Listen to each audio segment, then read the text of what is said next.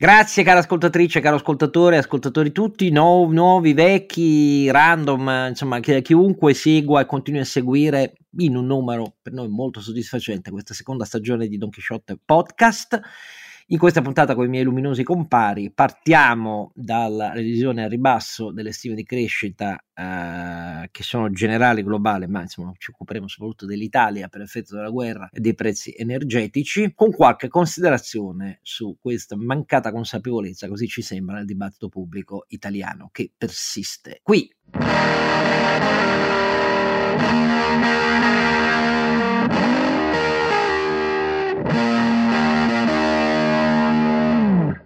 il disadattato storico e letterario è sempre Donchisciotte Oscar Giannino, e insieme a lui sempre i due compari, che per fortuna sono eccezioni, non sono disadattati, sono uomini del fare e uomini del pensare. Io sono un uomo del tartagliare invece, e iniziamo con Sancio Panza. Renato Cifarelli. Siamo uomini del farsi noi, non so.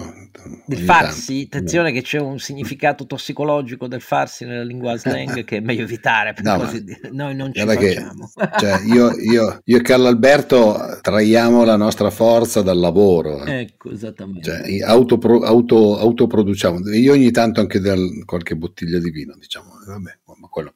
Donchisciotte podcast punto it trovate lì, trovate tutta la puntata, tutto quello che volete. Mandateci le vostre più strenue critiche e le vostre proposte anche, perché noi leggiamo, rispondiamo, eh, prendiamo in considerazione e ci verberiamo quando può capitare eh, che commettiamo qualche errore, anche se in realtà siete in pochi a dirci che commettiamo errori, ma non è questo il punto. Sicuramente noi siamo consapevoli di farli, e eh, in questo anche siamo un'eccezione. Nessuno in Italia è perfetto, e nel mondo è, bisogna sempre ricordarsela questa cosa, perché viviamo in un mondo di autoprodotta perfezione, è sempre esclusi i presenti, noi no, noi, tipo noi il no. professore so. noi no, no vabbè, anche lui può sbagliare, che c'entra. Detto tutto questo, e poi infatti c'è il professore non dilante Carlo Alberto Carnevale Maffè. Errante, errante vuol dire, come sai, circolante, esatto, senza, senza meta, cioè, eh, oppure errante nel senso di colui che sbaglia, cioè, il cavaliere errante ovviamente su un cavallo che a sua volta erra, quindi tutti errano. E in compagnia di Don Chisciotte che sbaglia per definizione, non potete che...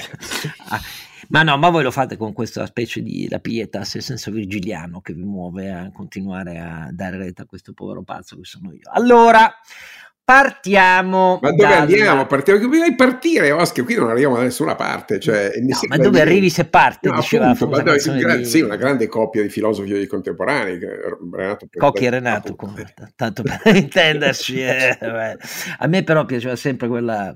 quel passaggio della canzone di Annacci eh, che diceva che ehm, era pronto a lanciarsi sul mercato sottostante, che era una perfetta definizione. In Italia lanciarsi sul mercato significa suicidarsi. Però detto tutto questo, eh, allora il Fondo Monetario, caro professore, illustraci un po' di bello che cosa dice il Fondo Monetario sugli effetti del conflitto in corso e tutto quello che accade con i prezzi energetici. Ma direi che il World Economic Outlook, che è uno dei documenti più importanti che escono periodicamente dal Fondo Monetario Internazionale, fa il quadro della, degli effetti che la guerra in Ucraina, eh, anzi contro l'Ucraina, Eh, ha provocato sull'economia mondiale, che continuerà a crescere nel duemilaventidue, ma cresce significativamente di meno rispetto alle previsioni di gennaio, cioè mica di eh, eh, cresce dello zero virgola otto per cento in meno, cioè al tre virgola sei per cento rispetto invece a quel quattro virgola quattro per cento che ci aspettavamo. Fate conto che le previsioni eh, ad ottobre dell'anno scorso erano una crescita per il duemilaventidue a livello mondiale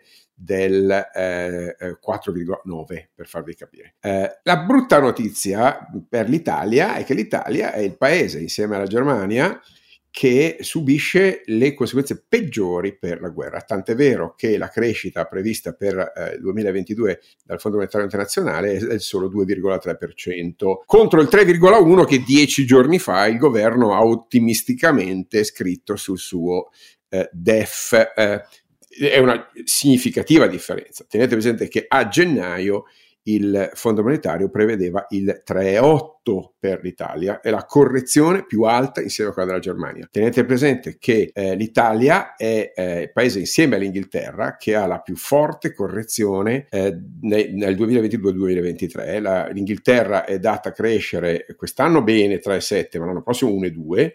L'Italia quest'anno due virgola tre, l'anno prossimo uno virgola sette. Sono i due paesi con l'intervento di correzione più elevato.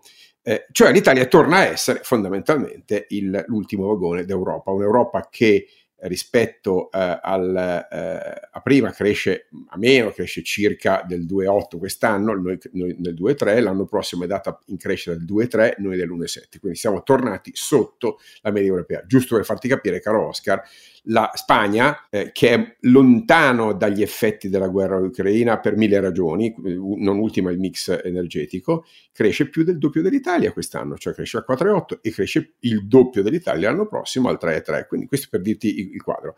Eh, la Germania fa male, ma fa un male relativamente mh, diciamo accettabile, perché per esempio due virgola uno quest'anno, due virgola sette l'anno prossimo. E sostanzialmente l'Italia, non la Francia, non eh, gli Stati Uniti, l'Italia da questo report esce ehm, bastonata dal Fondo Monetario come un paese che non riesce, nonostante il P N R R, nonostante sia re- recettore del più grande investimento, eh, sia chiaro a debito, eh, dell'Unione Europea sul Fondo monet- sul, sul piano eh, Next Generation eh, E U e eh, Recovery and Resilience Facility, chiedo scusa.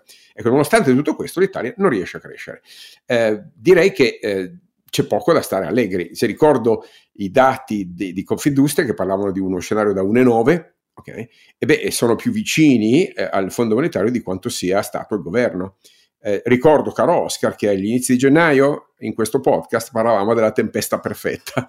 Direi che siamo stati purtroppo, purtroppo eh, profeti facili. E, e infatti a darti ragione, io ricordo per chi ci ascolta che l'andamento delle previsioni per l'Italia del Fondo Monetario Internazionale a ottobre scorso, la stima di crescita duemilaventidue del Fondo Monetario per l'Italia era ancora quattro più quattro virgola due per cento, poi a gennaio è diventata più tre virgola otto e adesso più due virgola tre, quindi praticamente l'effetto esatto, trascinamento sì, sì. del duemilaventuno crescita zero. Eh, questo diciamolo perché quel, quel due virgola tre è tutto ereditato dal duemilaventuno, ci sta sostanzialmente dicendo Washington, cioè il Fondo Monetario Internazionale, che l'Italia quest'anno ha una crescita netta, quindi al netto del trascinamento del duemilaventuno, pari a zero virgola zero, fondamentalmente fermi, fermi, inchiodati. E, e, e se va tutto bene, perché vuol dire che stanno dando per non eterna la guerra in Ucraina, perché teniamo presente che questi primi tre sei mesi è ragionevolmente eh, ammissibile che siamo in recessione tecnica, quindi vuol dire fondamentalmente che sono comunque relativamente più ottimisti per la seconda parte dell'anno, cosa che francamente, vista la situazione, cioè in queste ore è ricominciata la seconda parte dell'offensiva russa sul Donbass, siamo di fronte a uno scenario in cui probabilmente avremo una guerra eh, prolungata, una guerra veramente di, di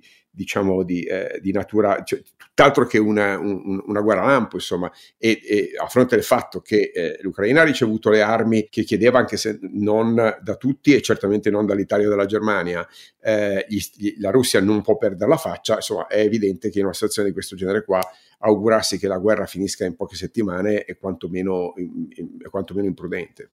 Non dimentichiamoci che c'è anche in questo periodo tutti i lockdown cinesi che impatteranno moltissimo sulle catene del valore. Leggevo l'altro giorno che fuori dal porto di Shanghai ci sono circa trecento navi portacontainer in attesa e in coda. Sì, quindi che non sanno cioè, neanche quando sarà che un'altra cosa. Non sanno neanche quando potranno scaricare o caricare. Che... No, esatto. No, no, sono in coda. Comunque, e... le stime sono asimmetriche anche per tutto il mondo occidentale, cioè degli effetti, perché, com- perché il taglio a ribasso della crescita degli Stati Uniti eh, passa dal più quattro per cento al più tre virgola sette per cento. Cioè, ma sì, Stati Uniti zero virgola tre, che per carità zero virgola tre, no? zero virgola tre stiamo su. L'area euro perde uno virgola uno certo. punti rispetto a gennaio, quindi va al più due virgola otto. Eh, certo, e all'interno dell'area euro poi Italia e Germania sono, eh, quelli, sono quelli che, che come hai detto, fanno ulteriormente peso. Ah, io aggiungo una cosa, a me la cosa che mi, mi ha spaventato ulteriormente, mi ha colpito, spaventato e sbagliato, perché più o meno me l'aspettavo, ma non in queste proporzioni, è che nel, siccome è triennale la riformulazione nel, nell'outlook delle previsioni, come sono sempre triennali quelle del Fondo Monetario, per l'Italia nel duemilaventiquattro, quindi diciamo in uno scenario in cui nel bene o nel male gli effetti del conflitto sono stabilizzati in qualunque modo, eh, vinca qualunque delle parti, si raggiunga un qualunque accordo, eh, e quando ci dovrebbe essere a quel punto per l'Italia l'effetto vero, pieno, a quel punto siamo nel duemilaventidue del P N R R, eh?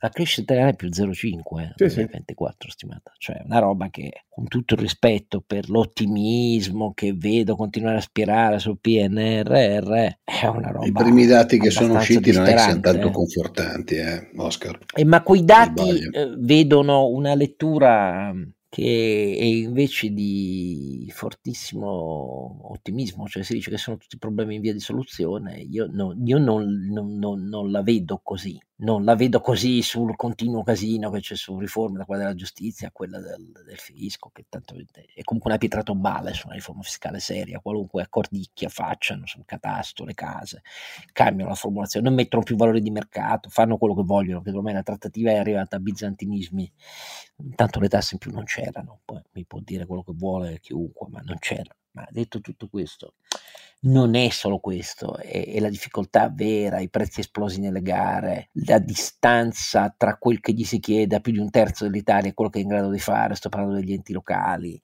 eh, ci sono difficoltà terrificanti. Sì, adesso hanno messo in campo C D P con altri miliardi per una funzione sussidiaria pressoché sostitutiva, per non far fare tutto al M E F, perché sennò quello diventa esplosivo politicamente, però detto tutto questo, a me sembra che le difficoltà ci siano fortissime.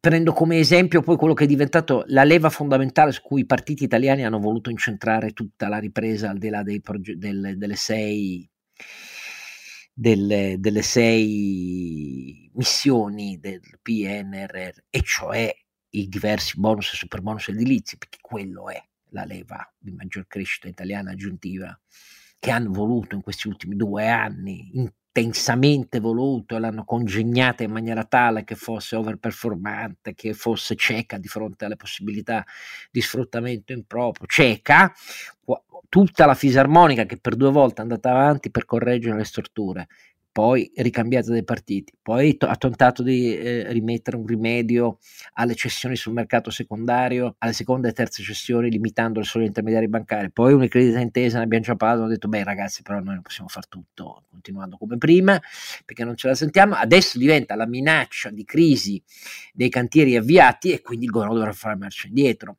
e quella è diventata la leva fondamentale perché tutto il resto è quasi sparito o è stato tagliato con l'ultima legge finanziaria. Ah, io veramente mi chiedo, tutto questo ottimismo che si declina perché Draghi, c'è Draghi, non dico di no, basta vedere la sua ultima intervista al Corriere, bisogna spandere fiducia, le domande Fontana le ha risparmiate sulla recessione italiana, sulla stagflazione, um, niente, cioè, il governo ha fatto eccezionalmente bene sul fronte Covid, meriti di Figliuolo non si, non si discutono. Eccezionalmente, Oscar ha fatto. Ah, eh no, ma lì ho letto, io ho letto così. Ah, cosa ha detto lì? Eh no, e, le, e poi cioè, stiamo reagendo resto... quattromilacinquecento morti al mese, cinquantamila eh, morti all'anno. Questo eh, so. Lo diciamo io e te, ma però e non abbiamo fatto l'obbligo vaccinale che, che ovviamente avrebbe ridotto sì i morti. Ci ho detto, per carità, se uno vuole suicidarsi e preferisce no, me, no, no dica, il punto cioè. È che su tutto cala questa cosa che si sintetizza così, ma l'altro in Mattarella è nessuna crisi di governo fino a fine legislatura, poi come ha detto Draghi stesso io non mi candido, non ci sarà nessun programma Draghi eccetera eccetera, partiti state tranquilli, cioè tentate di essere convergenti ma più di tanto sappiate che oramai questo è il percorso, è un percorso che non tira fuori tutto quello che c'è da tirare fuori di, per, di problemi sia il P N R R sia sul fronte dell'energia, per risolverli in maniera strutturale con misure serie che abbiano effetti pluriennali, e non c'è nessuna possibilità di intervenire su novecento miliardi di spesa pubblica, di fare la spending review, non c'è niente di tutto questo. Campo libero ai partiti per le campagne elettorali amministrative prima, poi in autunno la regione siciliana e poi le politiche. Questo è quello che vedo io, però questa cappa di fiducia e ottimismo sarà ma poi quando arrivano i dati e stime, eh, uno può dire, c'è tutto di Confindustria, chi se ne frega, benissimo, eh, però se il Fondo Monetario Internazionale di nuovo chi se ne frega, tu sempre chi se ne frega, beh, questo mi sembra una conferma della, de, de, de, della deliberata cecità, cioè i partiti hanno altro in testa, perché ce l'hanno, perché è il frutto tossico e molto maturo, niente affatto in ritirata come si è letto nell'ultimo anno, perché ho, ho letto tanti quei editoriali, populismo, arretra, sconfitto, l'ottimismo fogliante, come lo chiamo io, insomma, ecco, che è una cosa, va bene che, che hanno tentato di presentare eh, Renzi come il nipote di Berlusconi, poi hanno tentato di dire che la Lega era il vero riformismo, eh, adesso tutto bene signora la Marchesa, ma sono sempre gli stessi errori, cioè farsi trascinare da un'idea della politica eh, come teatro, invece i numeri, i numeri, non è possibile continuare, qualunque sia il colore del governo, a dire che se i numeri non sono come sperato, allora chi ne parla fa lesa maestà. Ma no, è, è una deformazione italiana questa roba qua, perché significa che stai all'opposizione, che sei eh, con la Meloni, ma i numeri hanno una dignità che prescinde dal colore politico. Questa massa di revisione al ribasso che dipende dal fatto che abbiamo fatto politiche energetiche suicidarie per tanti anni, suicidarie, e non siamo in condizioni neanche di levare il fermo alla prospezione ed estrazione dell'Alto Adriatico, anche se i croati eh, ci fottono, perché tanto loro hanno continuato naturalmente a farlo e fanno bene, con il mio pieno consenso, cioè che anch'io farei così, non riusciamo a farle queste eh, ma Oscar, lo sai che la matematica in Italia è vilipendio alle istituzioni? eh no, eh, è così, cioè tu dici un numero in Italia, ma lei come si permette di citare i numeri? eh Fammi dire una cosa però, giusto per internazionalizzare, siccome abbiamo sentito anche in questi giorni tanto, ecco, alla fine della globalizzazione, mi sono dimenticato di dirtelo, ma ci tengo proprio a, a ribadirlo, perché se andiamo a vedere i numeri, invece i numeri, i famosi numeri. Per vostra informazione, cari antiglobalisti, eh, il, eh, il volume dei, degli, degli, del World Trade, cioè degli scambi mondiali, quest'anno è dato in crescita al cinque per cento contro una crescita del P I L mondiale del tre virgola sei. Vuol dire che la quota di commercio internazionale supera eh, la quota di crescita, il tasso di crescita del... Ehm, di del, quasi due punti. Esattamente. Eh, giusto per farvi capire, l'anno scorso ha fatto più dieci per cento contro una crescita World Up del sei virgola uno. L'anno Posso prossimo è quattro virgola quattro. No, ma è solo per... Una cosa, prego, prego. Una cosa che mi ha, proprio su quella su questa cosa che stai giustamente citando, una cosa che mi ha colpito, da una parte la conferma, il giudizio positivo che ho per tutti questi ultimi anni, quest'ultima lunga fase di giudizio critico più accuminato da parte del professor Sabino Cassese, perché poi è stata una delle pochissime voci che ha sottolineato le, veramente, le storture del, del, del, del, dello stato di emergenza sul Covid e così via. Legge sul Corriere della Sera, lui, non un economista, dire guardate tutti i signori, care prefiche che celebrate la fine della globalizzazione con una malcelata soddisfazione, eh, perché poi questo è, state sbagliando di grosso, perché la, la globalizzazione in senso moderno, da quando nella seconda metà dell'Ottocento ha mosso i primi passi, a quando poi era travolgente nel millenovecentoquattordici, poi le botte del, del secondo terrificante, conflitti con milioni di vittime che le follie nazionaliste ehm, e sovraniste hanno, euro, europee hanno imposto al mondo.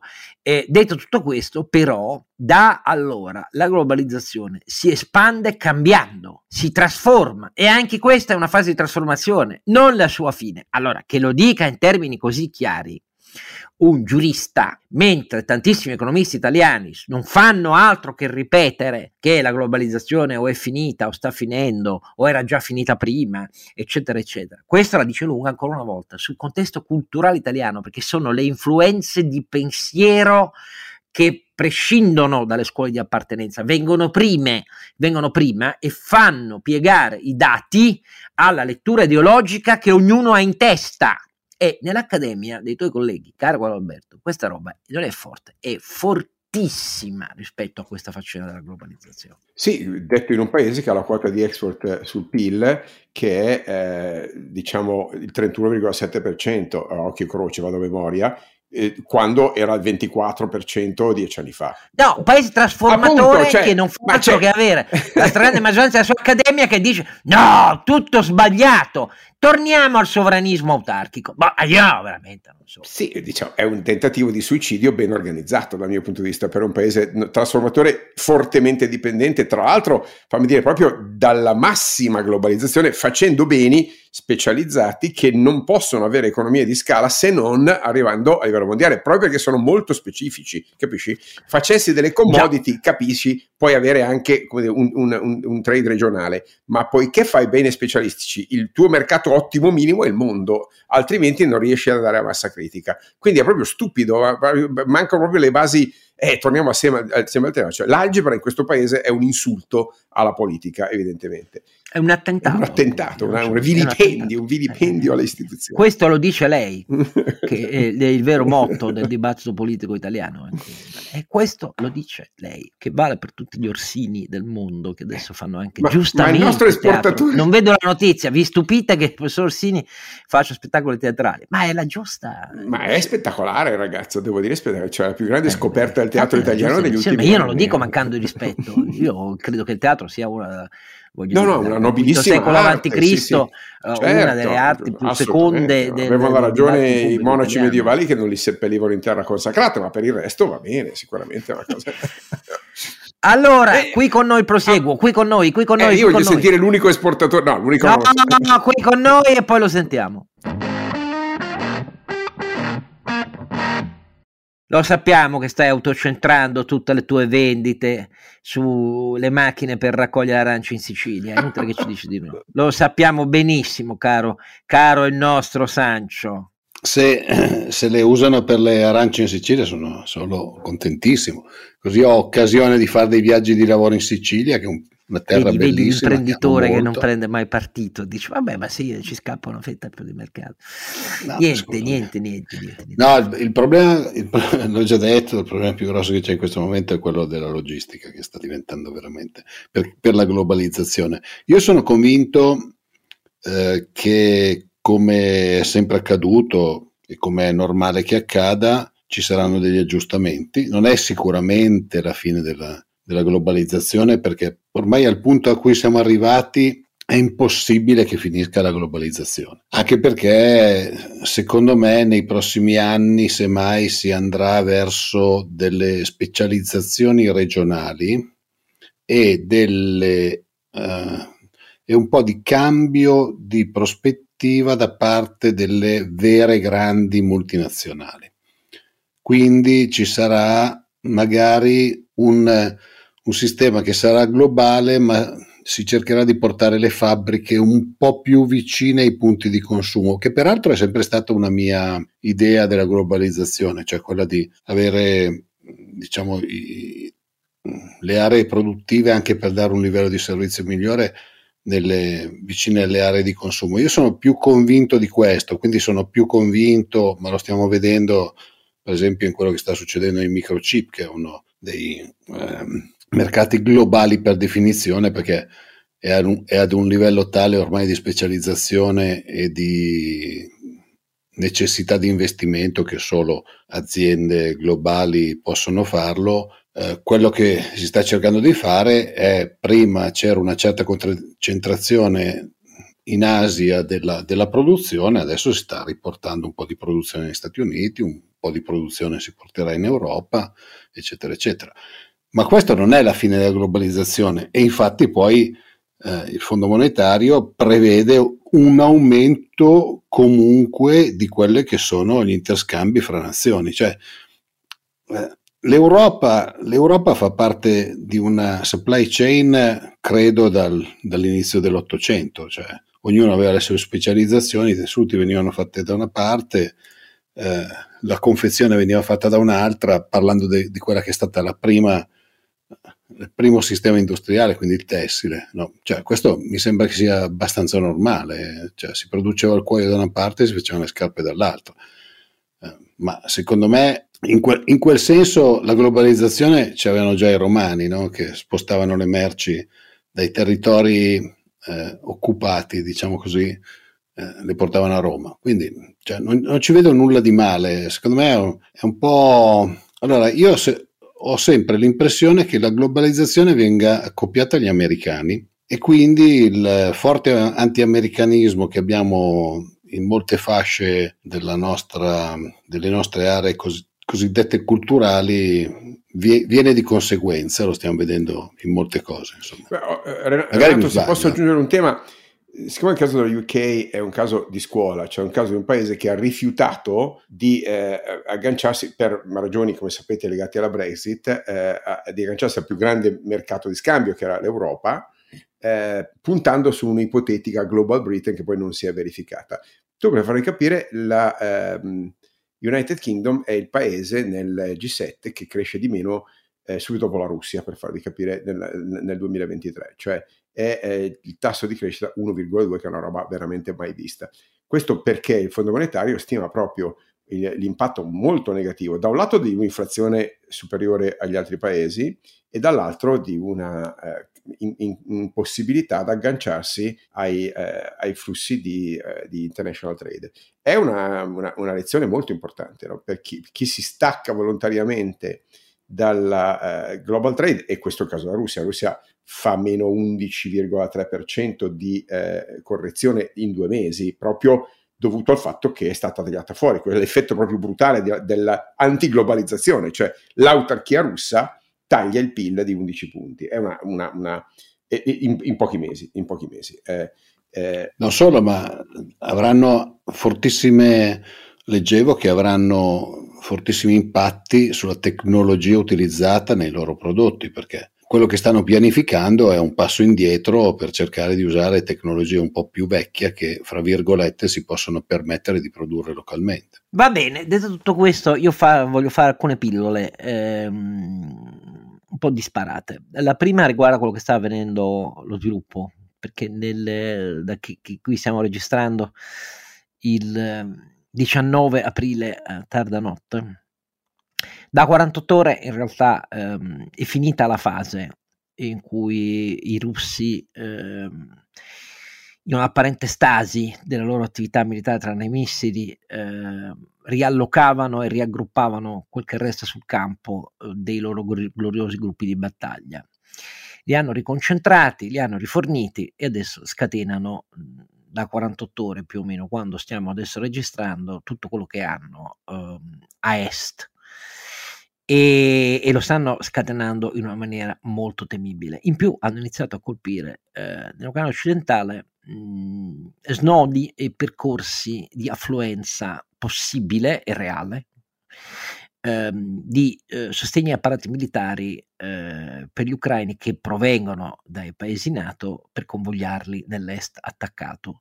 Questo duplice sviluppo, vista la sproporzione delle forze in campo e fatto stato anche dell'inefficienza molto vasta delle forze russe, però visto lo squilibrio delle forze in campo eh, è una gara contro il tempo, perché eh, gli ucraini hanno oramai poche scorte e eh, il rischio per i paesi NATO, che hanno dichiarato, come gli Stati Uniti e la Gran Bretagna, come stanno tentando di dichiarare alcuni paesi membri della NATO nell'est Europa, di mh, aumentare anche con armi più significative a lungo raggio il sostegno agli ucraini, eh, rischia di provocare qualche incidente serio nei prossimi sviluppi temporali, perché la pressione russa sarà fortissima e di fronte a questo eh, l'Europa NATO è divisa, è inutile che diciamo di no, lo abbiamo già detto, si vede anche in questi ultimi due giorni, la posizione tedesca è sempre più tentennante, dicono che hanno svuotato la loro panoplia militare di riserva, non hanno praticamente più niente da dare agli ucraini. E soprattutto il rischio a cui i russi hanno, fanno continuamente accenno è: cari eh, paesi NATO, se credete di mandare lì cose, noi vi colpiamo, vi colpiamo in Ucraina, ma colpiamo anche, se non basta, le basi di provenienza. Questo è uno sviluppo che nei giornali dell'Europa occidentale si tende a sottovalutare, ma è la faccia nuova del conflitto. E per quanto eroici siano eh, gli ucraini che combattono, ehm, la sproporzione di forza in un'area molto più limitata di attacchi, sono pur sempre trecentottanta quattrocento chilometri di fronte, eh, tra quello che i russi eh, schierano concentratamente e, e ciò che hanno gli ucraini lì, se viene meno la possibilità di rifornirli, è molto forte. Mi limito a dire questo perché corriamo il rischio altrimenti di aver celebrato la compattezza europea della NATO e così via e pensare che la NATO assistisce quasi l'Unione Europea, e però eh, in un breve volgere di tempo, non nei mesi di guerra continua che, di cui continuo a leggere, questa cosa venga polverizzata. Certo, l'obiettivo raggiunto dai russi non sarebbe quello iniziale, non sarebbe ribaltare l'Ucraina in quanto tale, ma espandere molto le aree eh, delle cosiddette eh, repubbliche autodichiarate eh, filo russo e che vengono inglobate la Russia, Donetsk e Lugansk, diventa tutto Donbass, e un cospicua espansione della Crimea verso nord con tutto il, co- il corridoio sul Mar d'Azov russo. Non poco, a dire la verità. Non è più la spaccatura in due del paese che immaginavano sull'asse eh, dal Mar d'Azov fino a Kiev e tutto ciò che era oriente e, e, e oltre il Dnepr che diventava russo, ma è pur sempre qualche cosa eh, di enormemente rilevante, tale da consentire a Putin di dire che ha raggiunto gli obiettivi. Questo è, è il punto, anche se vado in controtendenza rispetto a, alla sottovalutazione che vedo in corso in questi ultimi due giorni. Seconda pillola, questo riguarda il fronte italiano.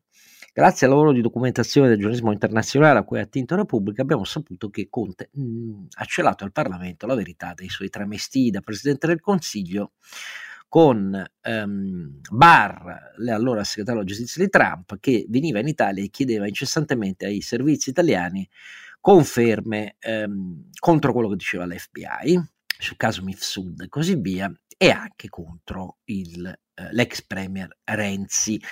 Non ha detto la verità, perché da quelle carte eh, risulterebbe, con una certa dettagliata minuzia di particolari, che Vecchione era allora capo del D I S, di uomo di Conte, che Conte voleva confermare fino alla fine del suo governo, se ricordate, e così via.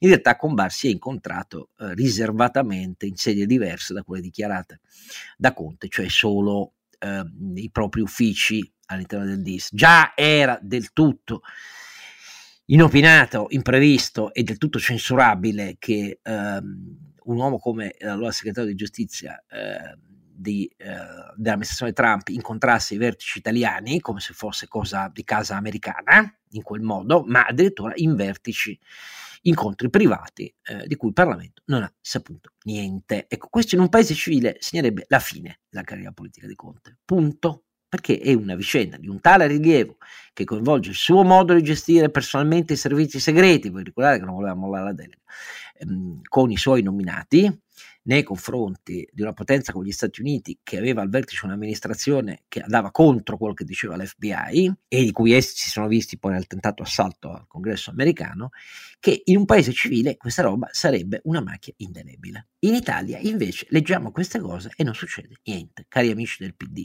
Che cosa bisogna dedurne? Che il decoro e l'agibilità istituzionale di un ex presidente del Consiglio in politica dipende dal suo alleato? Se il P D va tutto bene? A me sembra una cosa inconcepibile, a maggior ragione con quello che sta avvenendo nel mondo, cioè in Ucraina da parte della Russia e così via. Invece in Italia è così. In Italia sono passati due anni dalla missione russa, sempre voluto da Conte, sul Covid, e adesso nel Copasir finalmente interroghiamo vertici militari che dicono beh, insomma, in effetti non è che proprio c'era il via libera di cui ha parlato Conte, perché noi ci siamo dovuti industriare sul campo per impedire che tutto quello che era stato consentito ai russi e che ancora oggi ignoriamo, figlio delle telefonate riservate e dirette con punti di Conte, si traducesse poi in un'impropria inframmettenza dei russi sulle basi NATO italiane militari. Ecco, questo è quello che sta succedendo. Anche questa cosa qui finisce nelle pagine politiche di cronaca, ricostruzione delle cose del Copasir, però eh, i partiti e le istituzioni non reagiscono. Dimostriamo semplicemente di essere il vaso, l'orinatoio del mondo, l'orinatoio. Perché se un presidente del Consiglio che firma da solo la Via della Seta con Geraci eh, della Cina, con l'amministrazione americana Trump li fa accomodare come se fosse casa loro in Italia, eh, coi russi ehm, dopo aver Grillo per anni rilanciato tutte le false, le più false e infamanti notizie russe, ehm, li fa venire a spese del governo italiano eh, a fare attività come quattro gatti all'inizio dicemmo che erano evidentemente del tutto impropri rispetto a un ruolo eh, anti-Covid, ecco, vuol dire che quel Presidente del Consiglio incarna un'idea dell'Italia che china il capo di fronte a chiunque, e che oltretutto lo fa senza dirlo in sede istituzionale. E mi dispiace dirlo, con la stampa larghissimamente connivente. Questa è la realtà di questo paese, che poi ci lamentiamo essere non in elevata considerazione nei ranking internazionali della credibilità del paese. Ma come si fa? Vi chiedo proprio come si fa. Io non c'ho niente contro Conte personalmente. Metto insieme semplicemente questi tasselli. Bisogna aspettare anni, come non è mai successo niente per il Metropol degli emissari di Salvini in, al metro, al, con gli emissari di Putin per trattare tangenti petrolifere che servivano a finanziare la Lega al Metropol. Cambiato qualcosa nella carriera dell'agibilità politica e istituzionale di Salvini?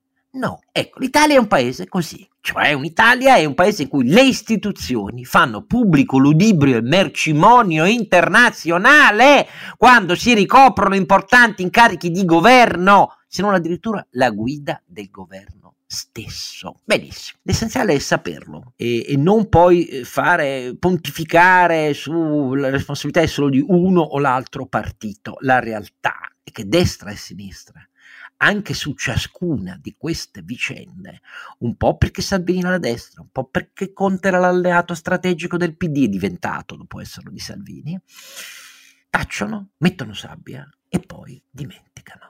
Chi ricorda nel nostro paese fa la parte del coglione. Ah, è una disperante consapevolezza di che cosa significa essere un cittadino italiano, un giornalista italiano, eccetera, eccetera. Sapere che sei un coglione. Punto. Fine delle mie pillole. Beh, de- detto che siamo dei coglioni. No, l'ho detto, riconosciuto, perché non succede mai niente, mai niente. No, no, beh, certo, certo.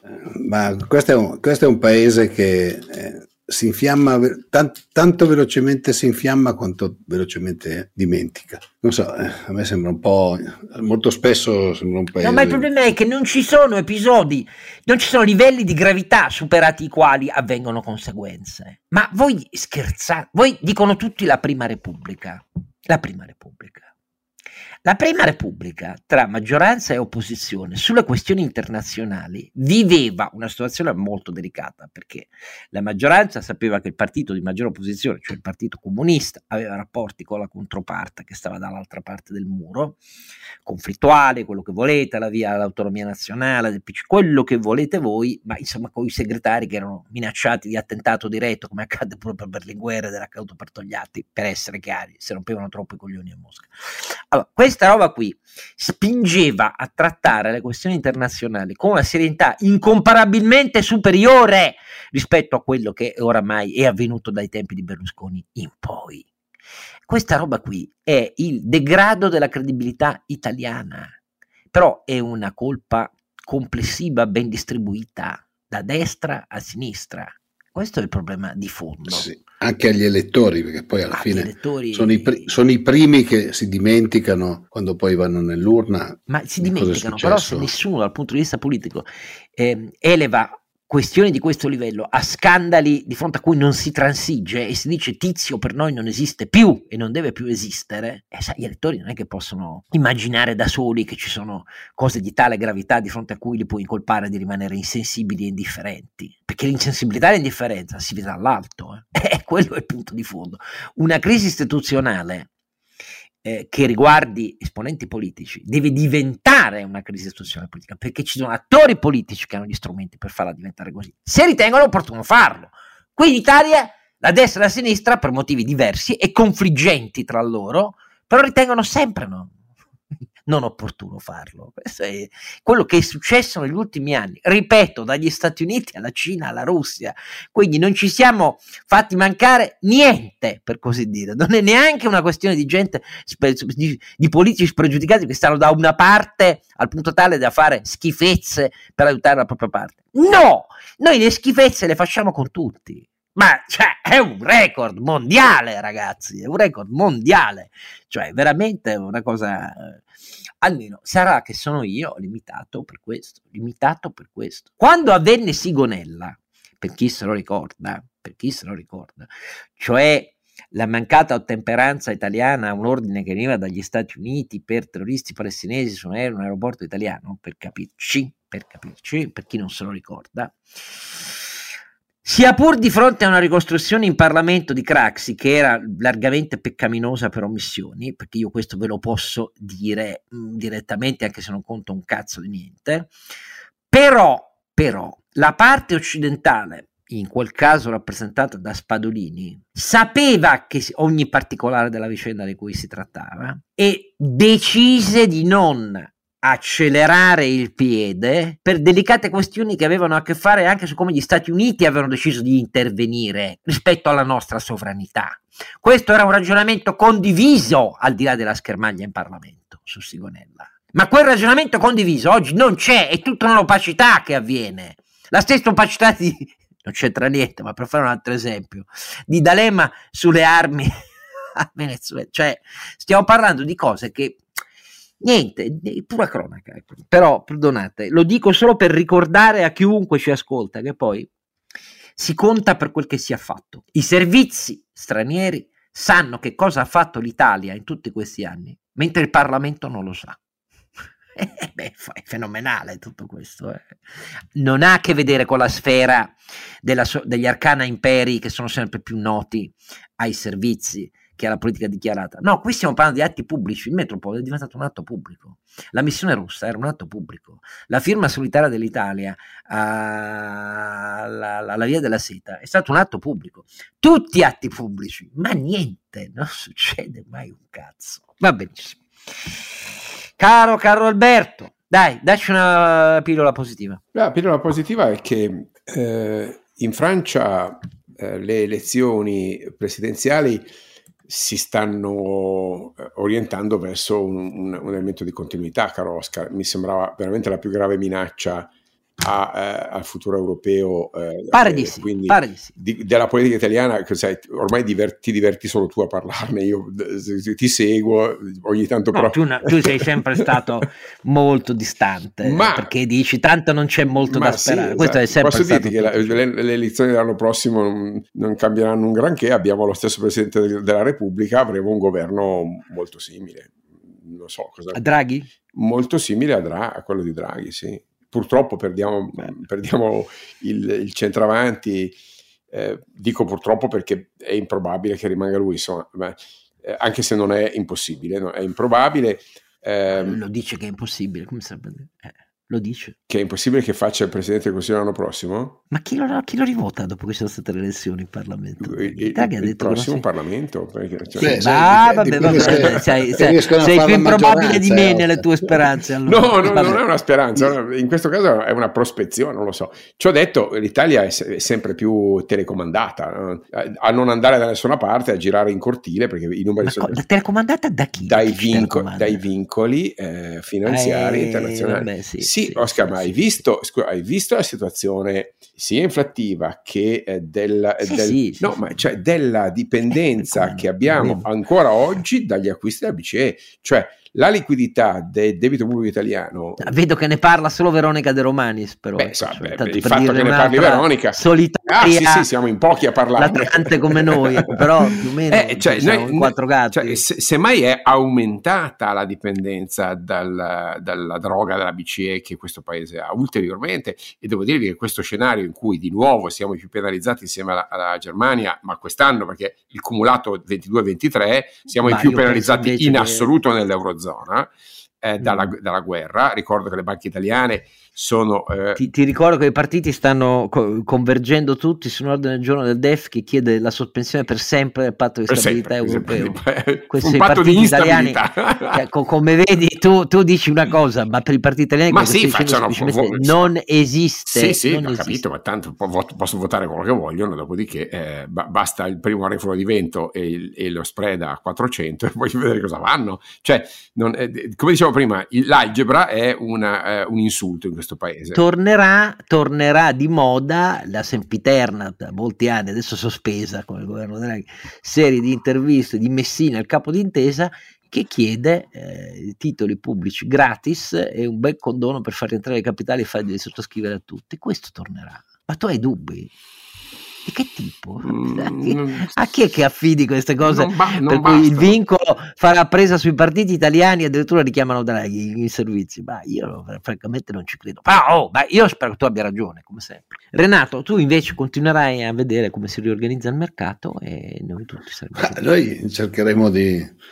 No, io dico che di la, ve- la vera trasformazione, al di là delle catene più corte, come hai detto, sono d'accordo, eh, lo, vi- lo dicono i fatti più o meno, ecco, già, già da, da, da, da una... Sì, sì, no, ma così. Non penso di aver Però detto la, nulla la, di questa crisi, prima. Diciamo, apre gli occhi su quello che non abbiamo voluto vedere per vent'anni di quello che facevano i cinesi, cioè la, la nuova globalizzazione dà molta più forza a chi ha le commodities, che non sono solo l'energia, il gas e il petrolio, eh, perché di petrolio c'è il mercato mondiale, ripeto, noi invece siamo in dipendenza strutturale dalle pipeline con la Russia, questo è il problema di fondo, ma ehm, le commodities che sono di terre rare e metalli fondamentali per le nuove produzioni. Con la Cina per vent'anni l'ha fatto ed è in una posizione fortissima su questo, noi non abbiamo voluto vedere.